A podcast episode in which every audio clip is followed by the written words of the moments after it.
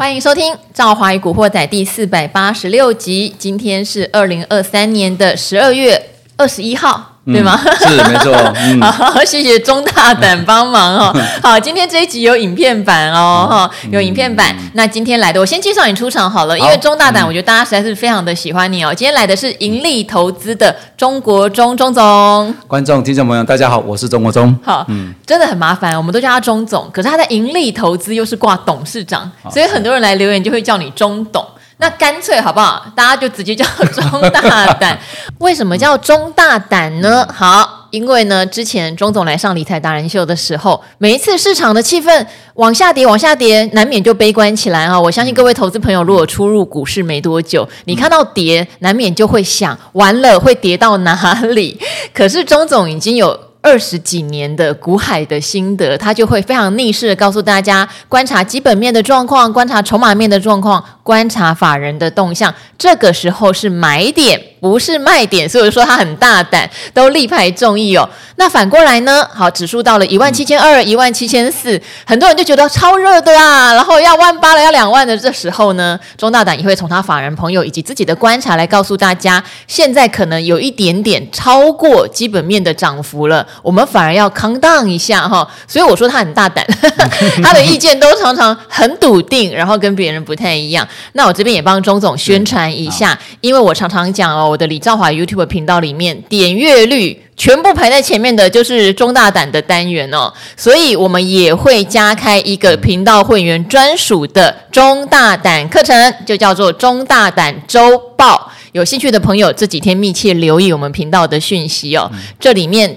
呃，钟总会帮我们分享他所有知道的法人动态，是你在市场上绝对看不到的独家内容。是哈，呃，因为我们来上节目哈，嗯，坦白讲，时间真的是有限，是，嗯，所以呢，有时候想要为所欲为的时候哈，想要畅言的时候，都真的 都被你们这样画圈圈啊，不然就是我哪有，我没有，我从来，我从来没有，时间快到了，时间快到了。所以呢，我觉得我会，我们在这个频道当中，就是因为时间上比较宽裕宽裕哈，是。所以呢，就谈的部分比较会细项，而且呢，嗯、会针对呃一个主题来做一个讨论。嗯、所以呢，我想呃，如果投资人在操作上呃觉得说，哎，需要一个呃，算是我们讲的是说一个良友啦，好给你做一个建议的话，哎，你也可以把我当做这个讯息，当做是一个参考。是至少来讲，我还是常老话一句哈，就是。呃，我们再给你一个建议，你可以参，嗯、你可以听或不听，但是呢，嗯、至少多了一个声音，我相信应该是会对你投资是稍微会有一个做个提醒。好的一个角色。好，所以如果有兴趣的朋友，这几天密切留意了哈，中大胆周报要开张了。但是当然，赵华与古惑仔的 Podcast 每天都还是免费大放送。就像今天钟总来，我想大家如果昨天晚上有看夜盘，会有点吓一跳。夜盘在跌什么啊？跌了两百多点，然后也预期完了，今天台股可能叫做腥风血雨。尤其昨天晚上台积电的 ADR 是跌了三点六九个百分点。哎，但今天。好像又还好，是有跌，但慢慢又稍微拉起来，跌的不算很深哦，嗯、依旧是一个高档震荡的状态。嗯、台积电也没有跌到什么三点六九趴，跌了一趴多。好，钟总，因为你之前就提醒过我们了，一万七千四百点以上都像是多的。好，那现在这个想法好像有点得到印证，会不会今年的最高点不太容易在网上看到了？我坦白讲哈，在这位置哈。明天哈、哦，礼拜五之后就进入到年度的倒数的十天了，你很快哦，已经倒数十天哦。明天冬至的时候，在倒数第十天哦。坦白讲，离今年的交易日也只剩下六天的时间。哦、那你会想说，你会发现，那钟总你怎么每次你都在算日子？因为呢，这算日子非常非常非常的重要。我记得我上四个礼拜来讲的时候，我有特别提到说，进入到年底的时候，这个大盘它不容易见到。呃，在创新高。那先前呃，我上礼拜也提到过，上礼拜的周有出现一个大量。那刚好因为十二月十五号有出现这个呃，我们讲就是说呃 ETF 的成分股的调整。哦，对。所以那一天的大量出现完之后，我认为说在近期当中不容易超过啊那个的大量。那上礼拜之前那个大量已经到了一兆五千多亿了。是。所以近期来看的话，这个礼拜或下个礼拜，坦白讲，你要短时间拿出那么多的资金再去往上做推升。我认为是不太可能，所以呢，也就是说，一七七四三点哈，之前的这高点位置来讲，应该就是今年年度的最高点。今年年度最高点还有六个交易日，你确定？哎，差不多应该是。为什么来讲哈？你看哦，我上礼拜有提到过说，资金的需求不是只有你有，其他的人也有。我就举个最明显，就是我长期在金控里面，我跟呃投信的这些的法人，我大概知道他们的作业模式。我所以上礼拜说。投信它会开始在这年度当中的尾巴当中，它开始会做持股的调整。好，它现在两个动作，第一个会做持股的调整，第二个呢，它会做什么？卖股，然后呢，来应付到市场上资金的需求，应付市场上的资金的需求。各位不要忘记了，呃，基金它。到年底的时候，或到春节的时候，大家你都会有所谓的出国啊，例如说寒假或者是春节的时候，你都会有一个所谓的资金的需求。但是呢，基金它不是说像你这样卖股票马上就可以拿哦，而且它是金额那么大，它一定要呃提早要做应应策略哦。所以你们看到这几天投信没有在做大买，甚至呢，在昨天的时候，礼拜三的时候，投信已经卖二十七亿。嗯，你想金额好像不是很大，坦白讲。二十七亿对投信来讲算是大，单日算是大。嗯、今天呢，礼拜四的时候，投信卖了十九点七三亿，快卖二十亿。也就是说，这两天投信卖了将近有四十七亿。我讲的是上市的部分。嗯，所以你看，跟我们上礼拜我讲的这群人的做法模式，我早就大家很清楚，模式都是一样的模式嘛。所以呢，你不用怀疑，因为就大概作业模式就是这样子。那接下来会不会再大幅增加？也不会。为什么？因为呢，接下来呢，剩下呃六天的交易日，我之前有提到过了，呃，三十下礼拜五的时候是最后一天可以拿股的话，就在礼拜三卖。是。但是呢，基金更要往前哦，往前推，礼拜二或礼拜一，或甚至到礼拜五。所以这几天当中，你可以预测的之外是说，投信持续还会再卖股，但是，但是，嗯，他会把他手中的持股做调整，是。会调整什么？各位不要忘记了，十一、十二月份，法人我们都在做一个事情，叫做年度展望的说明会，是不是展望说明会办完之后就没事？开始要针对明年的这个所谓的好的产业，开局做一个布局动作。同样呢，今年有一些获利的公司，它可能在这个年底的当中，它就要趁机在做一个调节，所以呢，就涉及到说做账跟结账。你的公司是被结账，还是你的公司未来被做账？那很重要，因为做账的嘛，做账就是说我今年有这些个股，我会保留这些个股，留下来。为什么？明年的产业还不错，嗯，所以我到年底的时候，我搞不好还可以再压资金，把它做上推，往上推。如果往上推，呃，能够再续涨，那更好。如果往下跌也没关系，因为啊，明年产业看好。但是呢，结账是怎么样？那今年有些公司超涨了。好，然后呢，呃，会把这部分的资金卖掉，因为什么？叫超涨，那这些资金未来就嘛，来帮这些个股做一个做账动作。因为不要忘记我刚才所讲的，资金是要抽回。是，既然资金要抽回，那就是要卖掉很多的股票，然后呢，一部分的钱抽出来，一部分的钱拿去做账。嗯，所以这段时间你不是这边纯欣赏台股，也不是快快乐乐的说过圣诞节，你最重要的是圣诞节快乐的过。但是呢，你也要去注意一下你公司的持股的部分是不是投信已经开始做调节哦。我再强调一下，大盘呢，啊，其实我都已经做好功课。是，大盘今年最高点一七七四三点的位呃位置来讲的话，嗯、大概年度的最高报酬率大概是二十五个 percent 左右。是，那如果呢，以大盘来说，嗯、对，如果到年底的时候有在一万七千点之上，嗯、那么大盘年度的报酬率就在二十个 percent 以上。嗯，也就是说。呃，我认为在年底时的时候不太容易会破一万七，也就是说，今年的高点大概我应该笃定九十九趴，应该就是已经高点见到。然后呢，今年年底收盘也应该会守在一万七千点之上，也就是说，今年年度报酬率应该二十个 percent 左右。换言之，在下个礼拜五的时候，年底的封关最后日，你我刚才讲的这些的数字，各媒体、报纸的记者或电视媒体，全部都应该会按照我刚刚所讲的。来做一个说明，只是说微调而已。哇塞，看得到没有？钟大胆有多么的 笃定哈？好，但是每一次我们讲一个事情，都不是无就是空穴来风，一定都是有理由跟有逻辑的哈。嗯、我们早就在大概十二月初的时候就有提醒大家，外资不会等到二十五号才去放耶诞节，嗯、接近月中，基本上外资的买盘就会开始震荡起来。其实这几天也很明显哈，外资你会看到，我们常常笑外资现在都变隔日冲或两日冲了，对，忽然两天大放空，嗯、忽然一天大回补。其实今天外资空单又多了三百多亿，嗯、但都不要因为这种一日或两日的变化感到非常的紧张。对，最近就是这样子来来回回，来来回回，反而要回头来看刚刚钟总所提到的，其实投信一直一直都有要了解国内产业的压力，了解明年趋势的压力，要来拼绩效的压力。很多外资其实他只要跟大盘差不多，甚至没赔钱就好了，对不对？嗯、很多都是被动式的，投信就比较不一样。其实哈，我一直在。节目当中会分享我们看盘那个小技巧，还记得我上礼拜也提到说，OTC 是这一波的领先知道，是这一波大盘来到高点之后踩刹车不会往前冲，是因为隔壁的那个市场上柜市场它是这一波领先领头羊，但是这一波当中，因为呢两年前的时候，当时候大盘 OTC 在两百三十八点这附近是有压力的，所以我预期。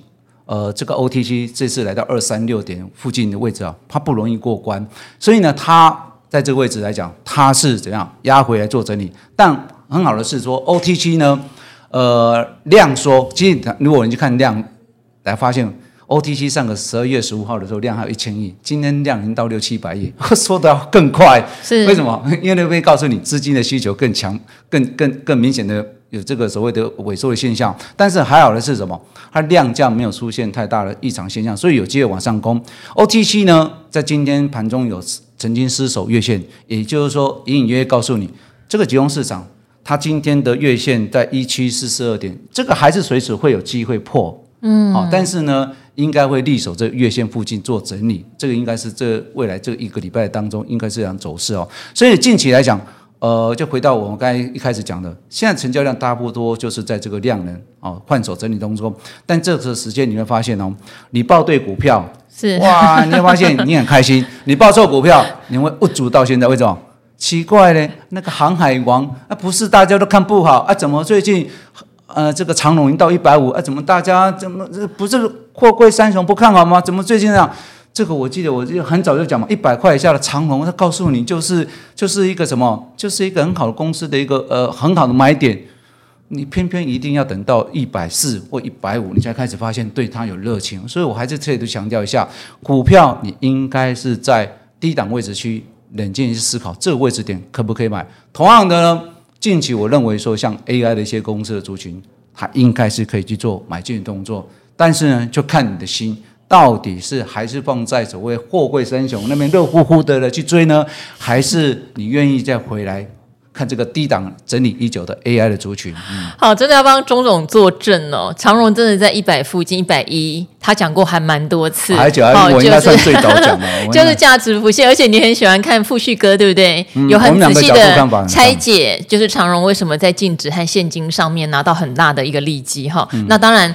货柜航运可能明年到后年，也许景气不见得非常的热络。最近是因为有所谓的绕道事件哈，我们也讲过好几次了，是就是因为红海那边有一些军事危机的关系，所以航商要绕到南非的好望角，所以整个运费是大涨的，尤其是欧洲线。所以幸福哥前几天来也提醒大家喽，阳明因为阳明的欧洲线最多，所以阳明强不强？阳明非常强。但是都不建议大家在这个时间点还去追货柜航运哦。我想有良心的专家们都会提醒大家，这一次跟之前那个大量的塞港、大量囤货、疫情的红利是不一样的情况，比较有可能是一个短期的波段性。它是一个短期哦。坦白讲呢，下次长荣的利多大概也都猜猜测得出来哦。我记得上次我跟各位讲一个叫做中航。是中航哈，然后那时候的股价，我记得那时候我们叫做低股价净值比，然后它 PP ratio 再低于一倍的时候，大概五十块钱左右，建议各位去买，可以去做布局。然后呢，呃，它的 PP ratio 等于一倍的时候，坦白讲，它压力就大。所以你会发现，它在 PP ratio 等于一倍的时候，是哦，差不多六十块出头，哎，嗯、就是它的 P/P 净值差不多就那个位置就就不太会攻。嗯、但是它有个情况就是，我上次也提到说，它的营收。对，会有机会在十一月份的营收 Y O Y 有机会翻正。后来我看确实有出现翻正。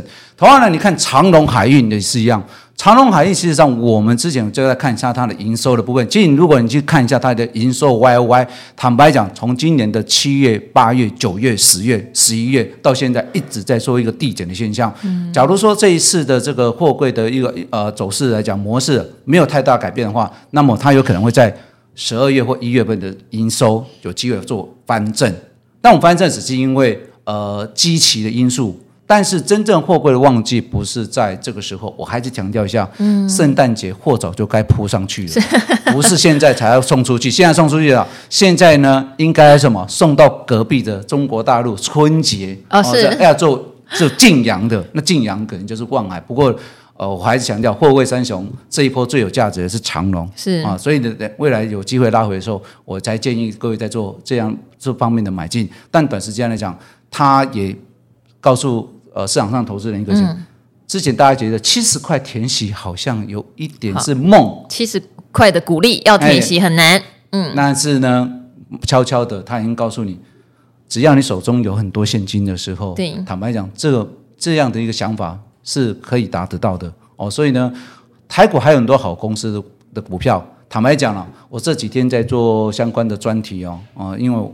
未来我们这个语音的当中，我大概已经做很多的一些专题。好，为了为了我们中大胆周报，现在很辛苦的在准备。我发现有好好多好公司的股票，对，就等在那边，等到明年，呃，就应该说过了这个礼拜之，呃，过了下礼拜完之后，明年年度开始的时候，当当当开张了。所以呢，我觉得来讲的话，呃，还有好多公司的股票，你在这段当中，我跟你讲，真的是到过完呃十二月三十一号之后。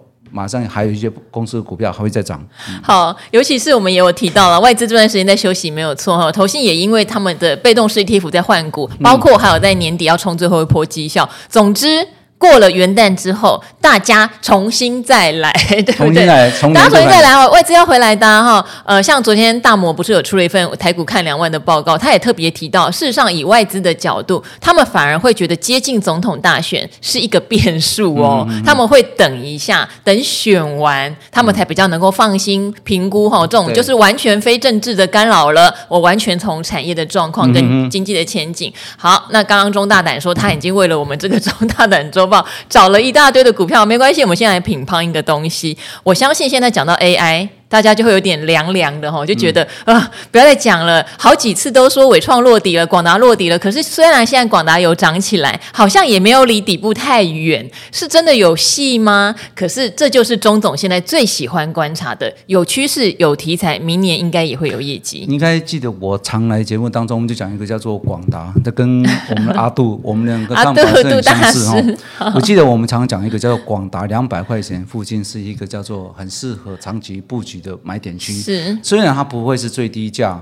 但是呢，它应该会在低价位置区，应该是不会差底太多。是为什么？因为我我们的一些法人圈，就像我前阵子有跟我之前的同业的前辈，我们在聊一聊。其实当然大家很清楚，大家都在等 AI 的最佳买点出现。对，但是你最佳买点出现，你会发现这一波在怎么杀，投信在怎么杀广广达或者一些 AI 的股票，你会发现投信一直卖。股价一直没办法破底，为什么？大家很清楚，呃，下明年要看广达的 EPS，然后大家算看股息，所以呢，你要广达跌到一百六，坦白讲很难，非常难。所以你要，我记得好像它的低价应该在一百八十九块、一百八九十块附近嘛。嗯。所以你要发现它跌下去，相对是有点难度哈。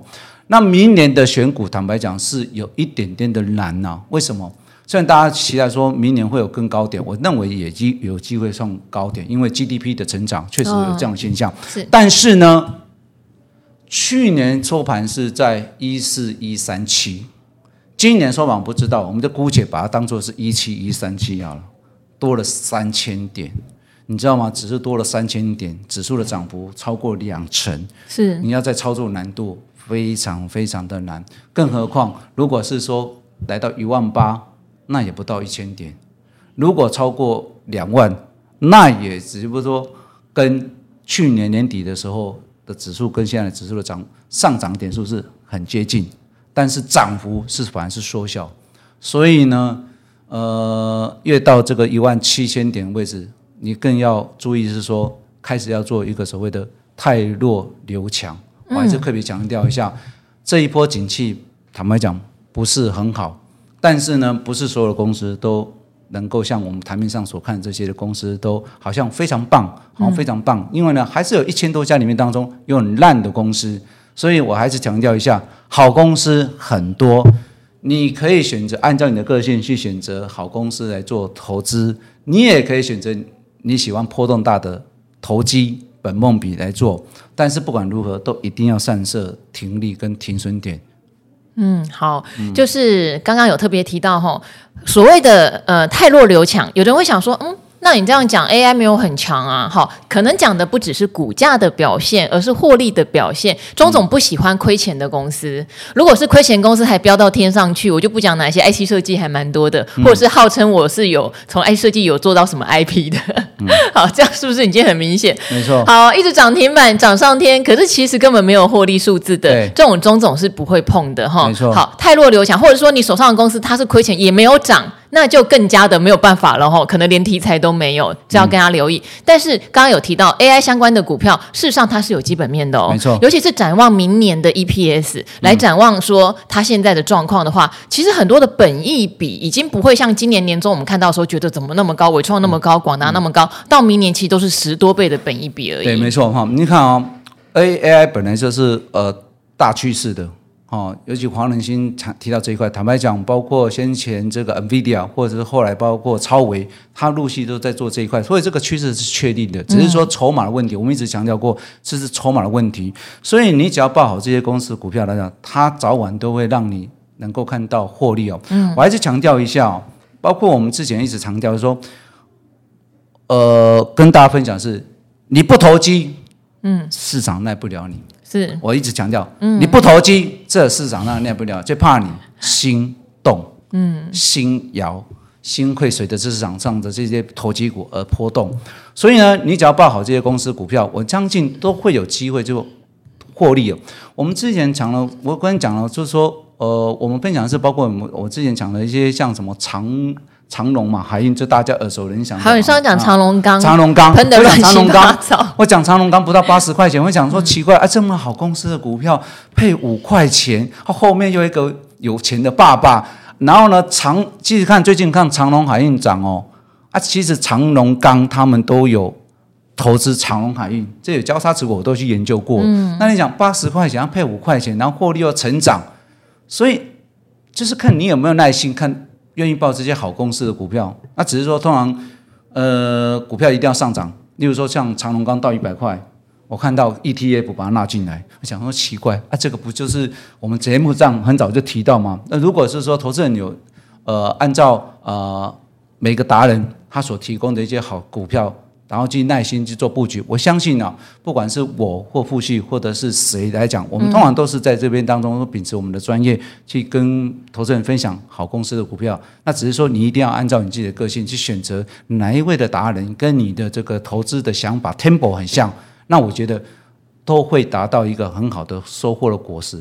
好，好像我现在也会去看一些就是涨多回档的，但是是绩优股。好，大家还记得吗？前一阵子有涨过网通，嗯、然后也有人就跑到李兆华与古惑仔的 YouTube 上面留言问我说：“你真的觉得网通还会涨吗？”我那时候只回了他一句：“我说网通现在对我来说，我哈是要找停利点。”他就说了解，谢谢哈。好，好，为什么？因为那时候网通股如果以今年我们预估的 EPS 来看的话，嗯、都涨到本益比快要二十倍。其实我个人会有点居高思维哈，嗯、因为网通的旺季也要过了，对，接下来一二季又是他们比较淡的时候。但是当这些中磊呀、启碁呀、智易呀，你看到哦，投信很聪明哦，同信也在这时候结账算今年的绩效了，因为今年他们真的涨很多。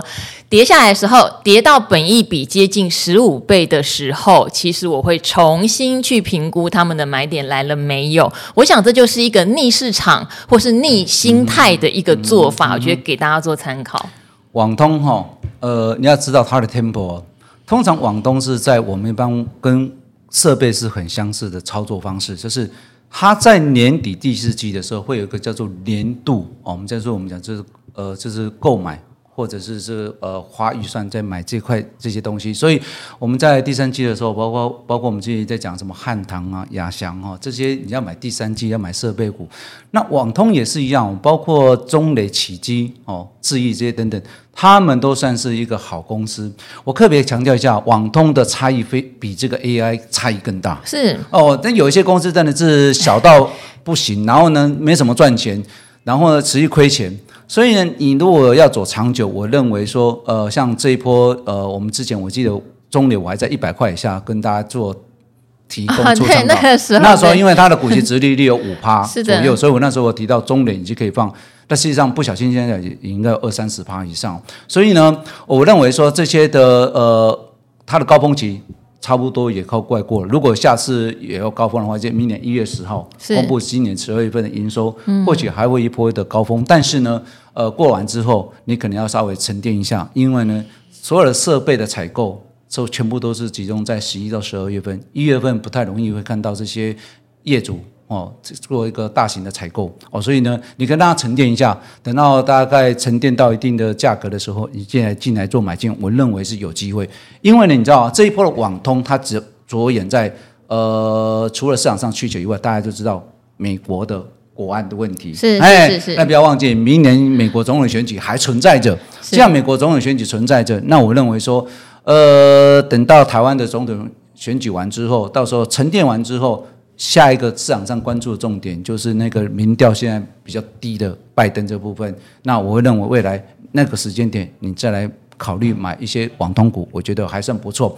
那预期来讲的话，应该会落在呃下一次应该会有机会是在六月的时候，那时候是另外一个网通的小小呃小小小高峰，所以那时候你可以往前再推一个四月或三月的时候。哦，可以来注意一下这方面的讯息。好，考不倒的钟总哈啊，刚刚讲到 AI PC 或是 AI 晶片、AI 相关，只讲了广达，不行让你过。对，然后再讲其他的 AI 族群很多啊。好，AI 族群坦白讲是说很多，但是呢，我认为说你要找到一个有我们讲就是说可攻又可守，所以呢，广达我认为是说它是呃可攻可守，是，是因为呃除了这家公司长期配息以外，当然我觉得业主林百里先生长期在。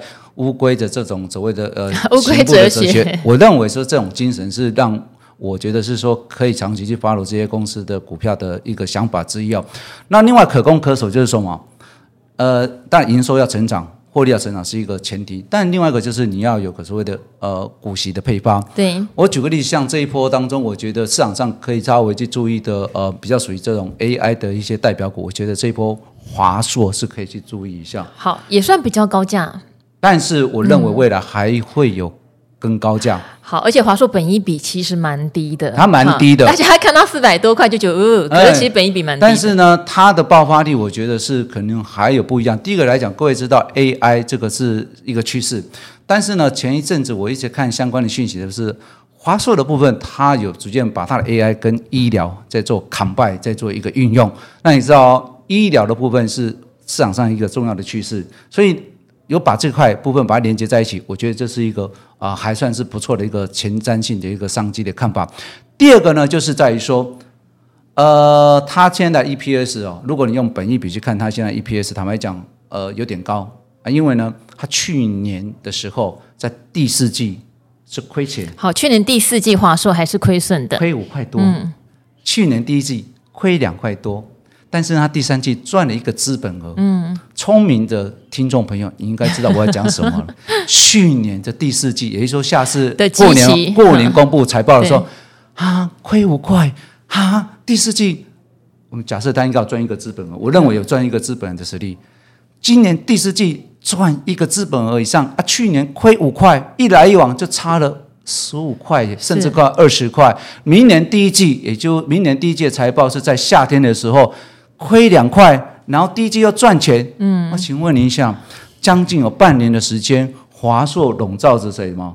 财报亏转盈，而且又是大公司，外资又持股五成。嗯，那你想，它过去的配息又配得非常好。是，最近的股价我看它创新高。嗯，但是呢，它在创新高的过程当中，我们发现一个现象，量没有失控，好，很多二线都失控到。为什么？因为呢，通常市场上做当冲标的，很少会想到华硕。嗯，因为呢，华硕是一个稳健型的，大家觉得那那你股性比较牛皮，所以不喜欢做当冲。所以呢，当你发现到最近我们看到呃，人保、宏基这等等都有出现这样的上涨，我认为说它原本的姿态就已经属于在高档位置当中，所以我认为说它未来是应该还有机会再继续走。呃，往上攻的一个的一个本钱，各位知道 AI 当中，包括我们这些，我们长期看居家，或者是广达，或者在伟创啊这些等等，你会发现在这一波当中，姿态比较高的，刚好是股价最高的，包括伟影，对哦，纬颖，纬颖，还有包括什么？还有包括华硕，是这在里面当中是它姿态整理是最高的。那其他的比较没有那么的 AI 那么强的，嗯它都跟着大盘在低档做整理。那低档做整理为什么？因为之前过度的，我们讲就是说筹码压在那边，就是六七月的时候，那边的当冲太多的筹码套在那边，所以呢，你会发现它攻不上去，攻不上去不是代表公司获利不好，筹码太重。简单讲，就是我之前用一个市场比喻你就清楚，OTC 为什么能先创新高？是因为 OTC 六七月份那边又没有所谓 AI 的，所以他们根本没有什么太大套牢量，所以我的意思是说。OTC 会先创新高，同样的，你把那种故事验证，再做一个对照。华硕之前在 AI 六七月份的时候，市场上连看他一眼都没有，所以呢，我认为说，就现阶段来讲的话，六七月这边没有太有老量的华硕的 AI，它是有机会在未来再往上攻。嗯，好，反正如果。股票真的比较高价的，华硕的零股交易也算 OK 啦。这些大型股其实他们的交易都蛮活络的，蛮活络的。好，也可以考虑用零股哈，事情没有那么的难。没错，没错。好，那今天非常谢谢钟总，也提醒大家，其实钟总一直把眼光放在基本面跟价值的上面哈，然后搭配长远的产业趋势题材，这样子叫做市场没有办法奈你何。好，没错，绝对不会杀伤到你的。你等也会把你该拿的给等回来。我，觉得这个东西很重要。再讲一下，最后一下，讲一下哈，时间过得会很快。是，我记得上次也跟赵华分析过了。明年过完年农历年之后，嗯，二月十四号西洋情人节完之后，就是接下来 就是新春要开红盘。对，那开红盘呢？二月十五号了，已经在什么时候了？已经过第一季，已经过了一半。是，也就是说，不知不觉第一季会因为在过春节还有总统选举的因素，你过完之后，就今年明年的第一季就过了一半了。那过了一半之后，马上面临什么？财报又揭晓，嗯，到时候又有一些压力。所以呢，第一季在操作上，坦白讲。很快你会发现，一眨眼啊，第一季季底，但是呢，有一些人很清楚的是，第四季很好赚钱，第一季很好赚钱，只是说第一季要赚钱，可能就真的要凭本事哦。所以这个我今天尾巴稍微补充一下，凭本事。记得把中大胆周报订起来。我突然想到，钟总人真的非常 nice。如果呃订阅周报之后有任何的提问，钟总会尽可能的回答给大家，因为他说他要当大家的良师益友。我觉得这个是最宝贵的，就不会像我可以这样一直问他，一直问他，大家都说我问不到，又好喜欢他。好，以后就有这个机会了。那因为明天礼拜五是冬至，我们今天有提早准备暖乎乎的汤圆给钟总。等一下我们要来吃汤圆了，那我们也先预祝各位朋友今天。天气很冷啊、哦嗯，要多保暖，多保重自己。嗯、那我们今天就先跟大家说拜拜吧。好，好，拜拜。拜拜。